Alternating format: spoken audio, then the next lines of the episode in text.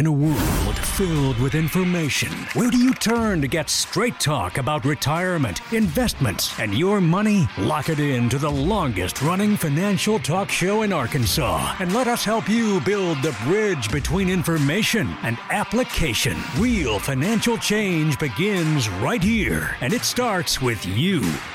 It's showtime! You may be working on your plan for financial independence, but you may find yourself in need of some help. On today's Get Ready for the Future show, we provide some clarity to your questions.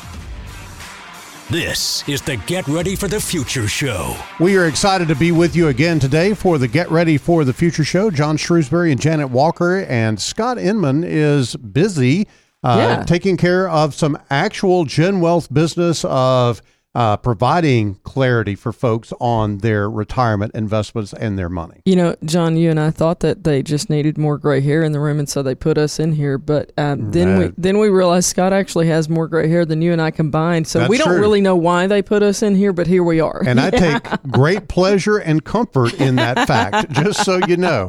All right, we are here to answer your questions today on the Get Ready for the Future show. If you have a question, please reach out to us. The the number for you to call to provide a question to us is 501-381-5228. Now you're going to go to a voicemail, leave your name and your question, and then we will get busy researching the answer to that question and provide that on the air here on the Get Ready for the Future show.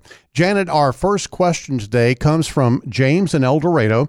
He says, I am changing jobs, and even though I am excited about the transition, I've heard the employer plan at the new place sucks. and that's that's We a got direct, tickled by that's, that, yeah. That's a direct quote.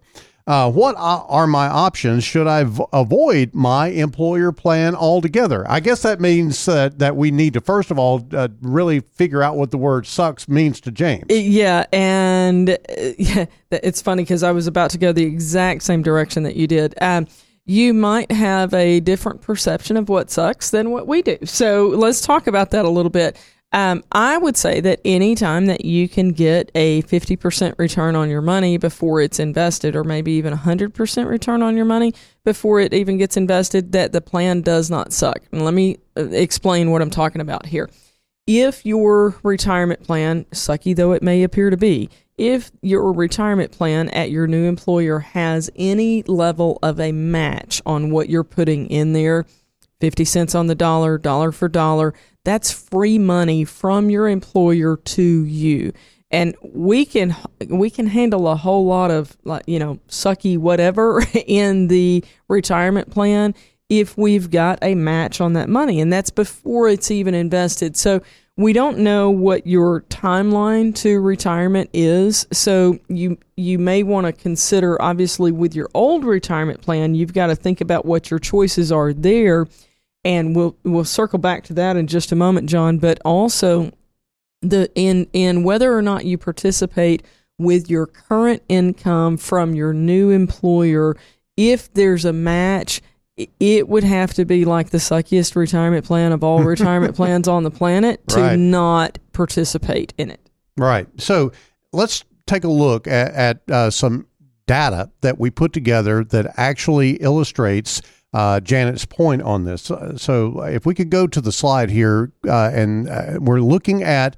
If you're joining us on radio, you might want to go to our Facebook page to actually see this uh, slide.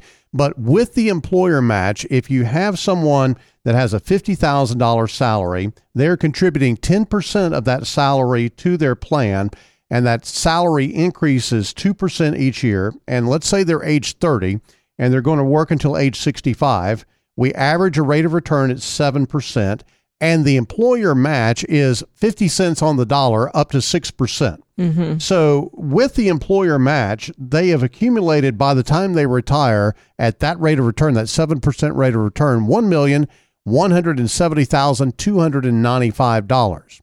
Janet, without that employer match, it almost makes a $300,000 difference. yeah they would wind up at that point with $900227 with all other factors being equal it's a $270000 difference so I don't think two hundred seventy thousand dollars sucks. No. That, that's the point. So if you have a match, it's really important for you to consider uh, participating in that plan with your new dollars. But James, let's talk about your old plan from your current employer that you're about to leave and you're going to transition to a new employer there's two decisions. You've got to you've got to think about new money, and we've talked about if there if you have the ability to participate in the plan and get a match, then that's kind of a no brainer. We need to do that.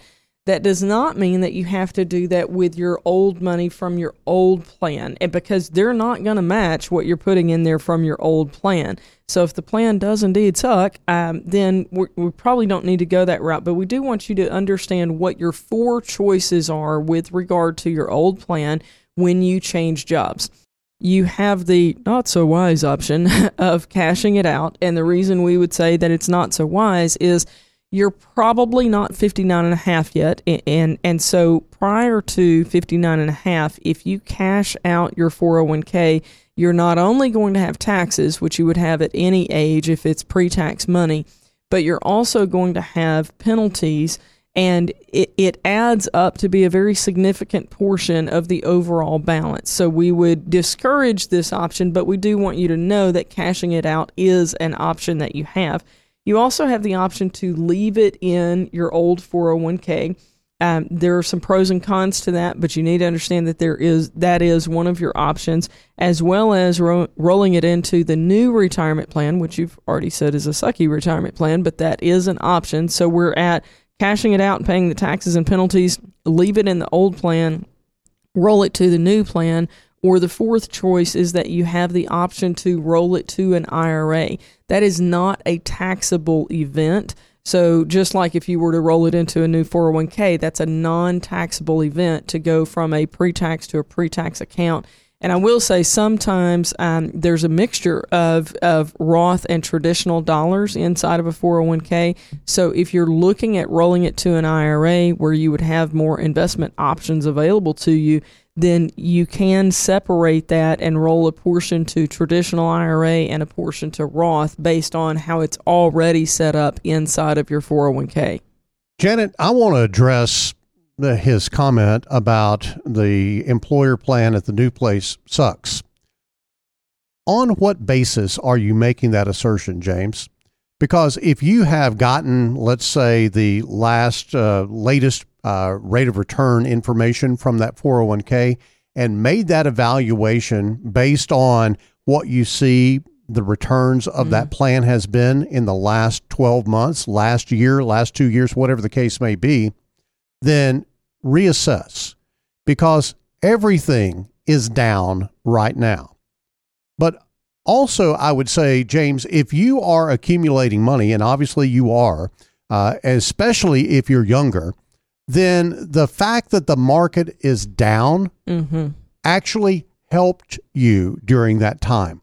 So what we mean by that is is the old story of the cow story, Janet, that, yeah. that you can buy more cows when the prices are cheaper and fewer cows when the prices are higher. So when that negative rate of return shows up on your 401k report, it actually means that you were able to buy more shares. Well, and all of that is definitely on point. One of the other things that we see very much in alignment with this conversation, John, is people will come in talking about their 401k performing better than other things. And we start talking through it. And really, when you look at the performance, they're either on par or sometimes the 401k has actually performed worse, but they feel better about it because they have added dollars and their employer has added dollars. And so if you're looking at the fact that you have more dollars in your 401k than you did a year ago, and then you're looking at the performance numbers on the new 401k, and John, as you said, they're not pretty right now,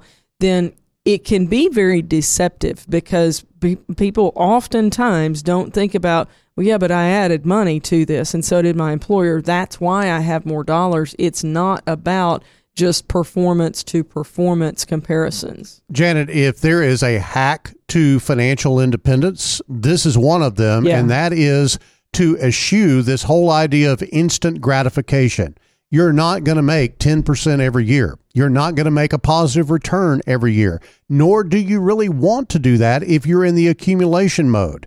It is something that you've got to understand and learn, and there is a great deal of patience that is required to build financial independence.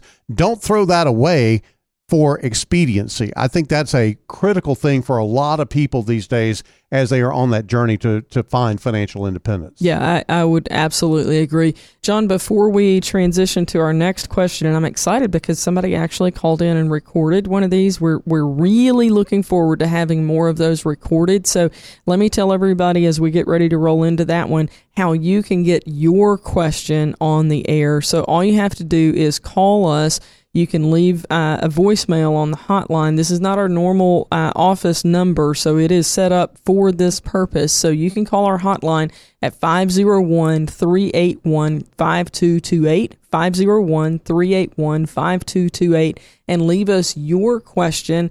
Uh, we love to know things like age. Sometimes that is very important when we're talking about a question because our answer for a, a 35 year old is going to be very different than an answer for a 65 year old. So if you've got a question about retirement investments and your money that you'd like answered on the air, we would love to hear from you. So give us a call. And as Janet mentioned, we do have a recorded question. This one comes from Angie in Bauxite. Hi, I'm a longtime listener of the show, and I've heard you say often that it's about time in the market, not timing the market. But is there ever a point where it's wise to sell in a market upswing? Angie, thank you very much for that that question mm-hmm. because that is something that is, I guess, out there in the vernacular of people about right. their investments and what have you. But it's very strategic when we might do that, Janet. So it's funny people kind of get emotional about not kind of they do get emotional about their holdings and they don't really want to sell when it's down because then you're locking in a loss and they don't really want to sell when it's up because then well if we left it there we might make more money. So we've got to be the voice of reason as financial advisors and go okay this is the plan. So let me talk to you about an example angie of when you might want to sell in an upswing so, as we lay out our buckets of money strategy in the Gen Wealth Ready to Retire process, when we look at that later term bucket where we need to have some more growth oriented returns, sometimes those are going to be negative and we want to leave them alone and give them time to recover. Sometimes they're going to be inordinately positive. They're going to be above what we had planned. Well, if that happens, we don't necessarily want to leave that money on the table for it to turn around and go the other direction because over time, it's eh, John, we've often talked about the, the visual of if a person is walking up a staircase and they have in their hand a yo yo, that yo yo is going up and down and over time, even the low points are higher than what the high points used to be as you get to the top of the staircase. But it's volatile, it's going to move, and your growth oriented investments are going to do the same thing. So when we have a time where we get an extraordinary high, then we may want to take some of those gains off the table. When we put together a, a retirement income plan for somebody, it looks very stagnant on paper. It looks like this is exactly how it's going to work in any given year, but real life is much more dynamic than that. And so we will take those gains and maybe even just go ahead and use those for income in the next year and let their cash sit in place for another year. And then we've got more time for all of the buckets. Janet, I like to call it a plant, grow, harvest type mm-hmm. of philosophy. So we're going to plant that growth money in a growth investment and we're going to let it grow and do its thing. But when it is ripe, then we're going to harvest it. Now, we're not going to cut down the tree. We're just going to harvest the fruit from that tree. So we're going to plant it, let it grow, and when it bears fruit, then we're going to harvest, meaning that we're going to scrape off those excess gains and put them in a more conservative bucket for someone who is in retirement so they can actually realize those gains. If you let that ride during retirement, it might go down and you might not have time to get it back. Mm-hmm. So we want to capture some of those gains and put them into a, a more conservative bucket that is ready to be used for your income, for your enjoyment in retirement. So I think that that really does give us a real good picture. That plant, grow, harvest mm-hmm. strategy gives us a real good picture of what to do. Now, let's talk about maybe when you're not talking about retirement. I think that that in an accumulation mode, if you have already hit your goal, let's say that you're mm-hmm. saving for uh, a, a second home or something of that nature, and you've already attained the goal, even though you're not ready to buy the home, then go ahead and get yeah. it because yeah. that gain might disappear. And and I certainly think that there are certainly times to to uh, time the market, if you, and that's not really the way that yeah. we think about it. It is in correlation to your goal, right? But not necessarily thinking about, well, I don't know that it's going to go up anymore, so I'm going to yank it out. That's not, uh, we, we don't have crystal balls here. And frankly, no one else does either. And, and so I, that, that is really a, a, a misnomer that a lot of people have about investing. So, if you think about the number one rule of investing, Angie, it, it is to buy low and to sell high. And so, really, if you were able if you were able to script ahead of time what your investments look like throughout the years, you would always sell in a time when that particular investment is up. And so there are there are definitely times when we want to do that.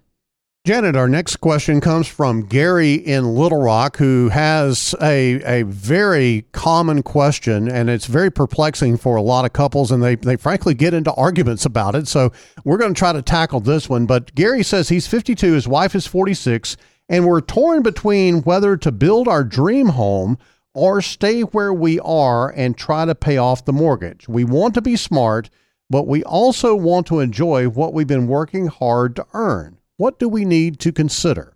Thanks, Gary, for your question. Janet, this is one that we have tackled for probably 30 years around yeah, here yeah. Uh, because this is a very common husband and wife debate that goes on. I, I think that our first question would be setting aside the discussion of the house. Are you on track for retirement? Because we're going to assume that retirement is uh, tell us if if we shouldn't assume that, but for most people, retirement is an important goal. It is a, an important consideration in the whole financial picture. So, if you are on track for retirement, and we can kind of check that box, then we get to play a little in this discussion about uh, whether we want to build our dream home or stay in the current home, whatever that might look like. If you're not on track for retirement, really, you've already answered your own question because if you're not on track for retirement, then we don't need to take on additional debt in moving forward because there's there's a probability that that would not allow us to ever be on track for retirement. I, I think there's a lot of questions that need to be asked of Gary mm-hmm. and, and his wife. Uh, number one, how much equity do you have in the current home?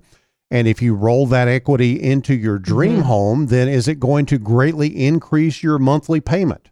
And if it's not going to increase your monthly payment and you are on track for retirement, then you're probably in real good shape. Or if you're on track for retirement and you can handle an increase uh, in your cash flow, then maybe that that is a way to do it. We're not saying no to this, but mm-hmm. we are saying to tread carefully in this uh, because really and truly, Janet, this this whole idea of I, I've got to have this bigger and better house uh, and, and this progression that people get into often leaves them house rich and, and cash poor. Yeah, I would say the other thing to consider is your timeline. Gary says that he's 52 and his wife is 46. And so if we if you were able to do this on a 15 year mortgage, then that would get Gary to age 67. I don't know what Gary's uh, planned retirement age is, but if you're able to do that, and John, that goes back to what you were talking about about the, the cash flow for the mortgage and what kind of a difference would that be relative to what you're doing now.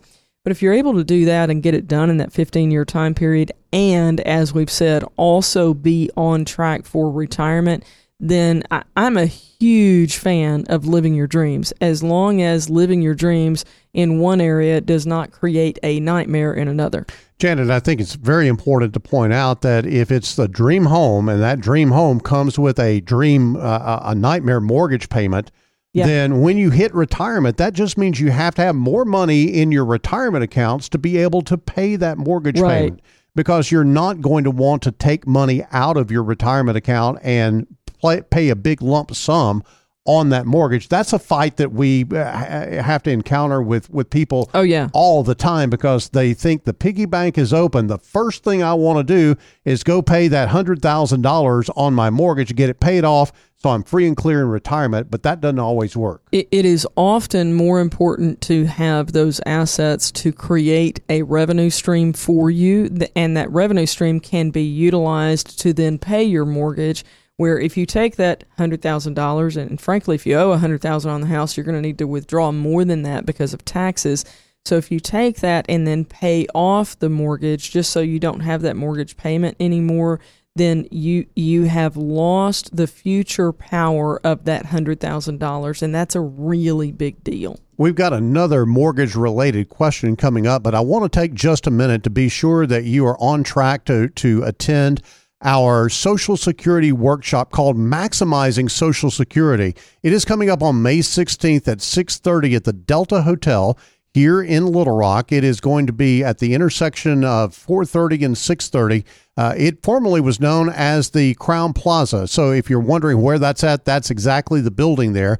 All you have to do is go to getreadyforthefuture.com forward slash social security, or you can call our office at 866 653 plans 866 653 7526 absolutely free of charge. A friend of ours, Matt Emanuel, is going to be there. He is a great explainer of Social Yeah. Security, and I'm just going to call it an explainer because there's so many details in Social Security. You got to explain it to somebody, right? And, and so you Matt got some does- splaining to do that's right. Matt does a great job of this. So you want to be uh, be sure that you're in attendance, especially if you are approaching retirement and need to understand. Uh, maybe you're worried about whether Social Security is going to be there. Maybe you're wondering about when the right time to take it is. What's the best strategy? What's my special situation? How much do I need to be uh, sure that I look at my assets in retirement versus when I take my Social Security? all that are things all those things are things that we're going to cover at this special workshop coming up May 16th that is a Tuesday night 6:30 at the Delta Hotel in West Little Rock formerly the Crowne Plaza all you have to do is go to getreadyforthefuture.com forward slash social security to register Sheila from Cabot contacted us with a, a great question, and this is one that we haven't really addressed on the Get Ready for the Future show at all that I'm aware of. But she's asking a great question because this is becoming more and more uh, popular for people to, to take a look at. And she says, I'm approaching age 62, and I'm hearing a lot about reverse mortgages these days. I'm considering getting one. What is your opinion? So let's first of all talk about what a reverse mortgage is. It is mm-hmm. exactly what it says. I- instead of you paying a mortgage payment, if you qualify for a reverse mortgage, then they will actually pay you a payment based on some uh, calculated mm-hmm. value mm-hmm. of your home. And it basically relieves someone of a mortgage payment in retirement and provides actually an income stream. Now, Janet, what could be wrong with that? I get rid of my mortgage payment and I get income coming in. That's a great deal, right? I will say the devil is in the details. There you go. and uh, in the details of a reverse mortgage, you will often find a devil. I, I will just say it that way. Um, this is for some small portion of the population a wise move, uh, but for many people, it is not.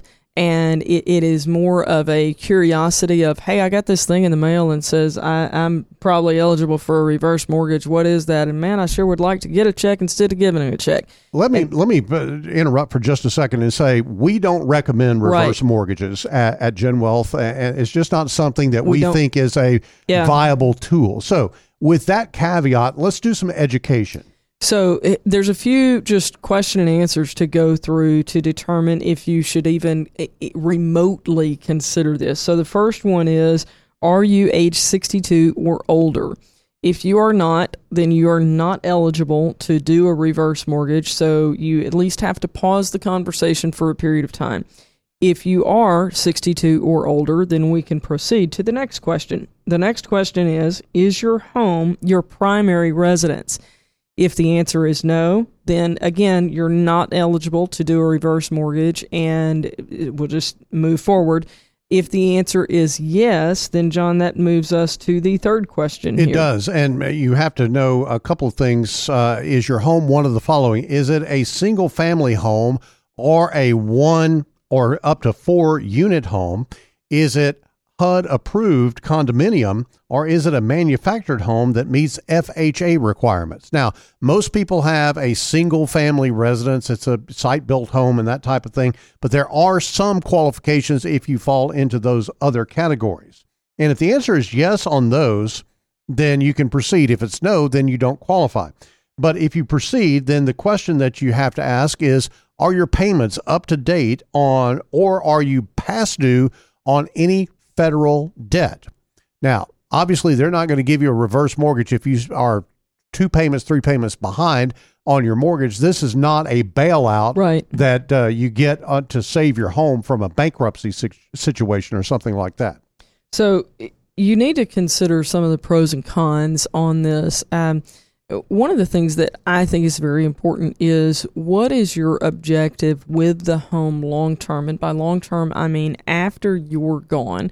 Is it important to you that that home go to your family? As an example, I grew up on a family farm and there are there are some houses that have been in our family for generations now because of where they are. It, it, it is relevant to right. the farmland and all of that, and so we've we have kept those residences. That's something where it would have been a, a bad decision for somebody in my family to utilize a reverse mortgage because that house needed to stay in the family in the future. So think about whether that is important for future generations. Janet, I think that there are are some other considerations. Do you have an immediate financial need? Do you need this income that would come in from a reverse mortgage? If the answer is yes, then it might be worthy of considering. But also, you kind of alluded to this. Do you want to keep your home in your family? Because the way a reverse mortgage works is essentially you're building up more and more and more debt on that home. Mm-hmm. And when you pass away, then the mortgage company is going to own that home. It is not going to be something that gets passed along in your will or trust or anything of that nature. They literally own that home. Yeah. And if your kids want that home, then they have to go buy it from the mortgage company. Right. Uh, another thing to just be aware of is, you know, usually when, when you have a regular mortgage, not a reverse mortgage, when you have a regular mortgage, you are paying the taxes and the insurance on the property. So many times people assume that with a reverse mortgage, the people, the company that's paying that reverse mortgage is paying those things. That is not the case. If you get a reverse mortgage, you are still responsible for paying the taxes and the homeowner's insurance and keeping your home in good repair.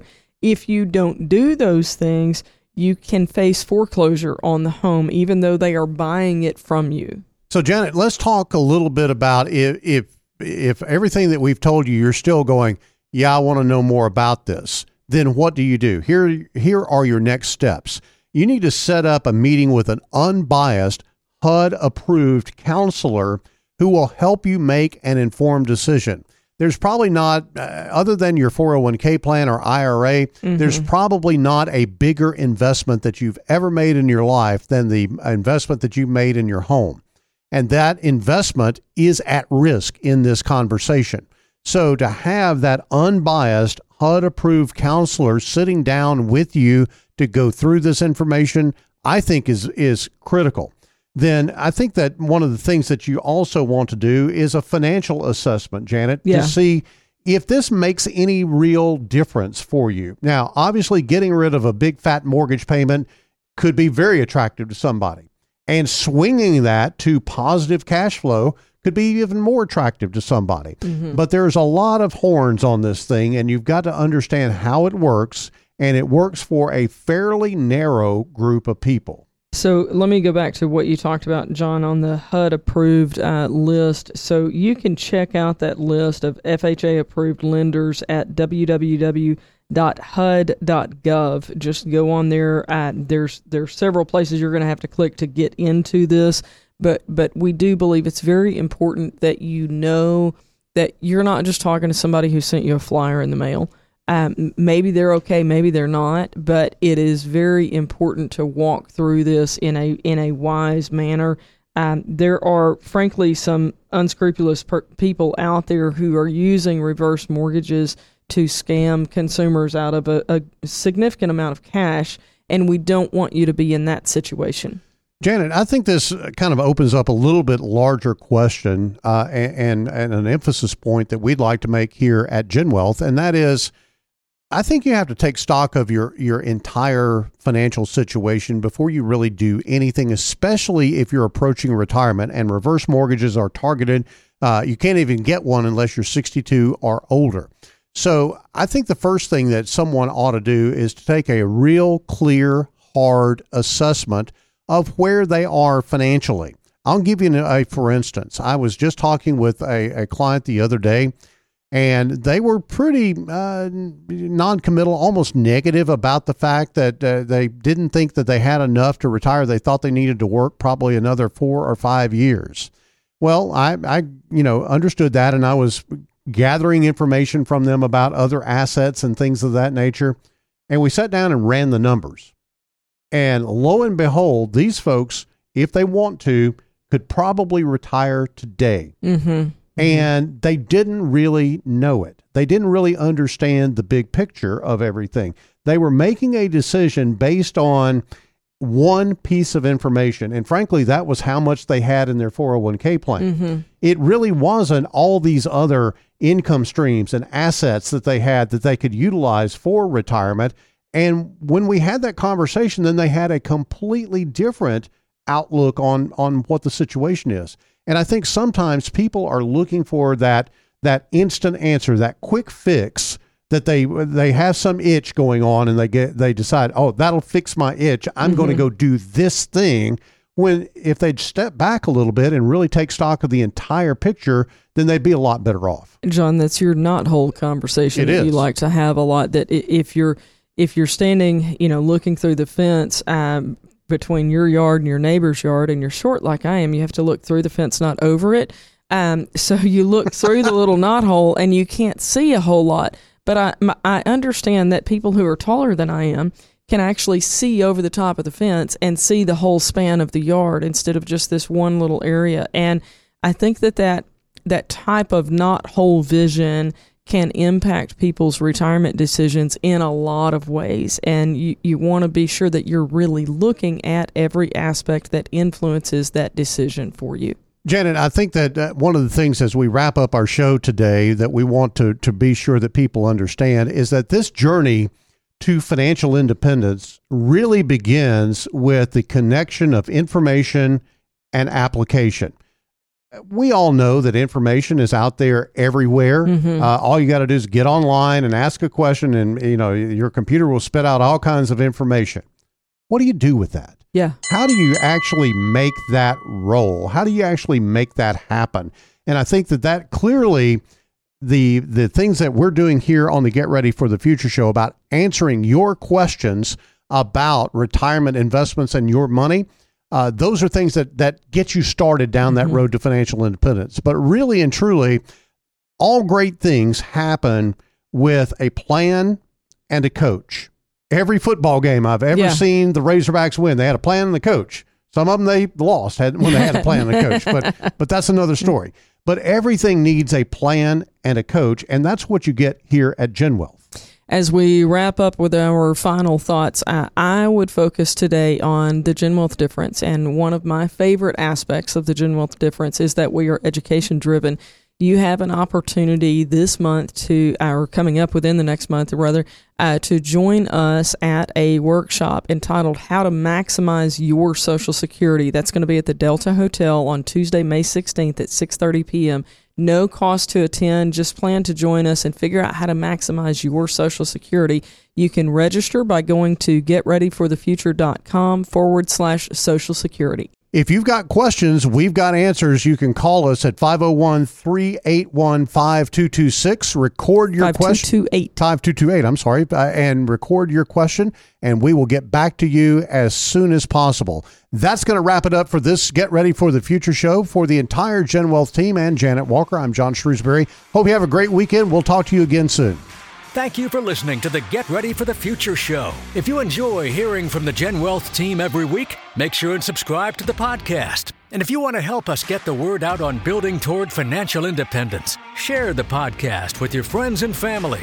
The Gen Wealth Financial Team is available to you 24 7 at info at getreadyforthefuture.com or call our offices at 866 653 PLAN. That's 866 653 7526. You should personally consult a financial advisor before making any investment, and no strategy can assure success. Securities offered through LPL Financial, member FINRA SIPC.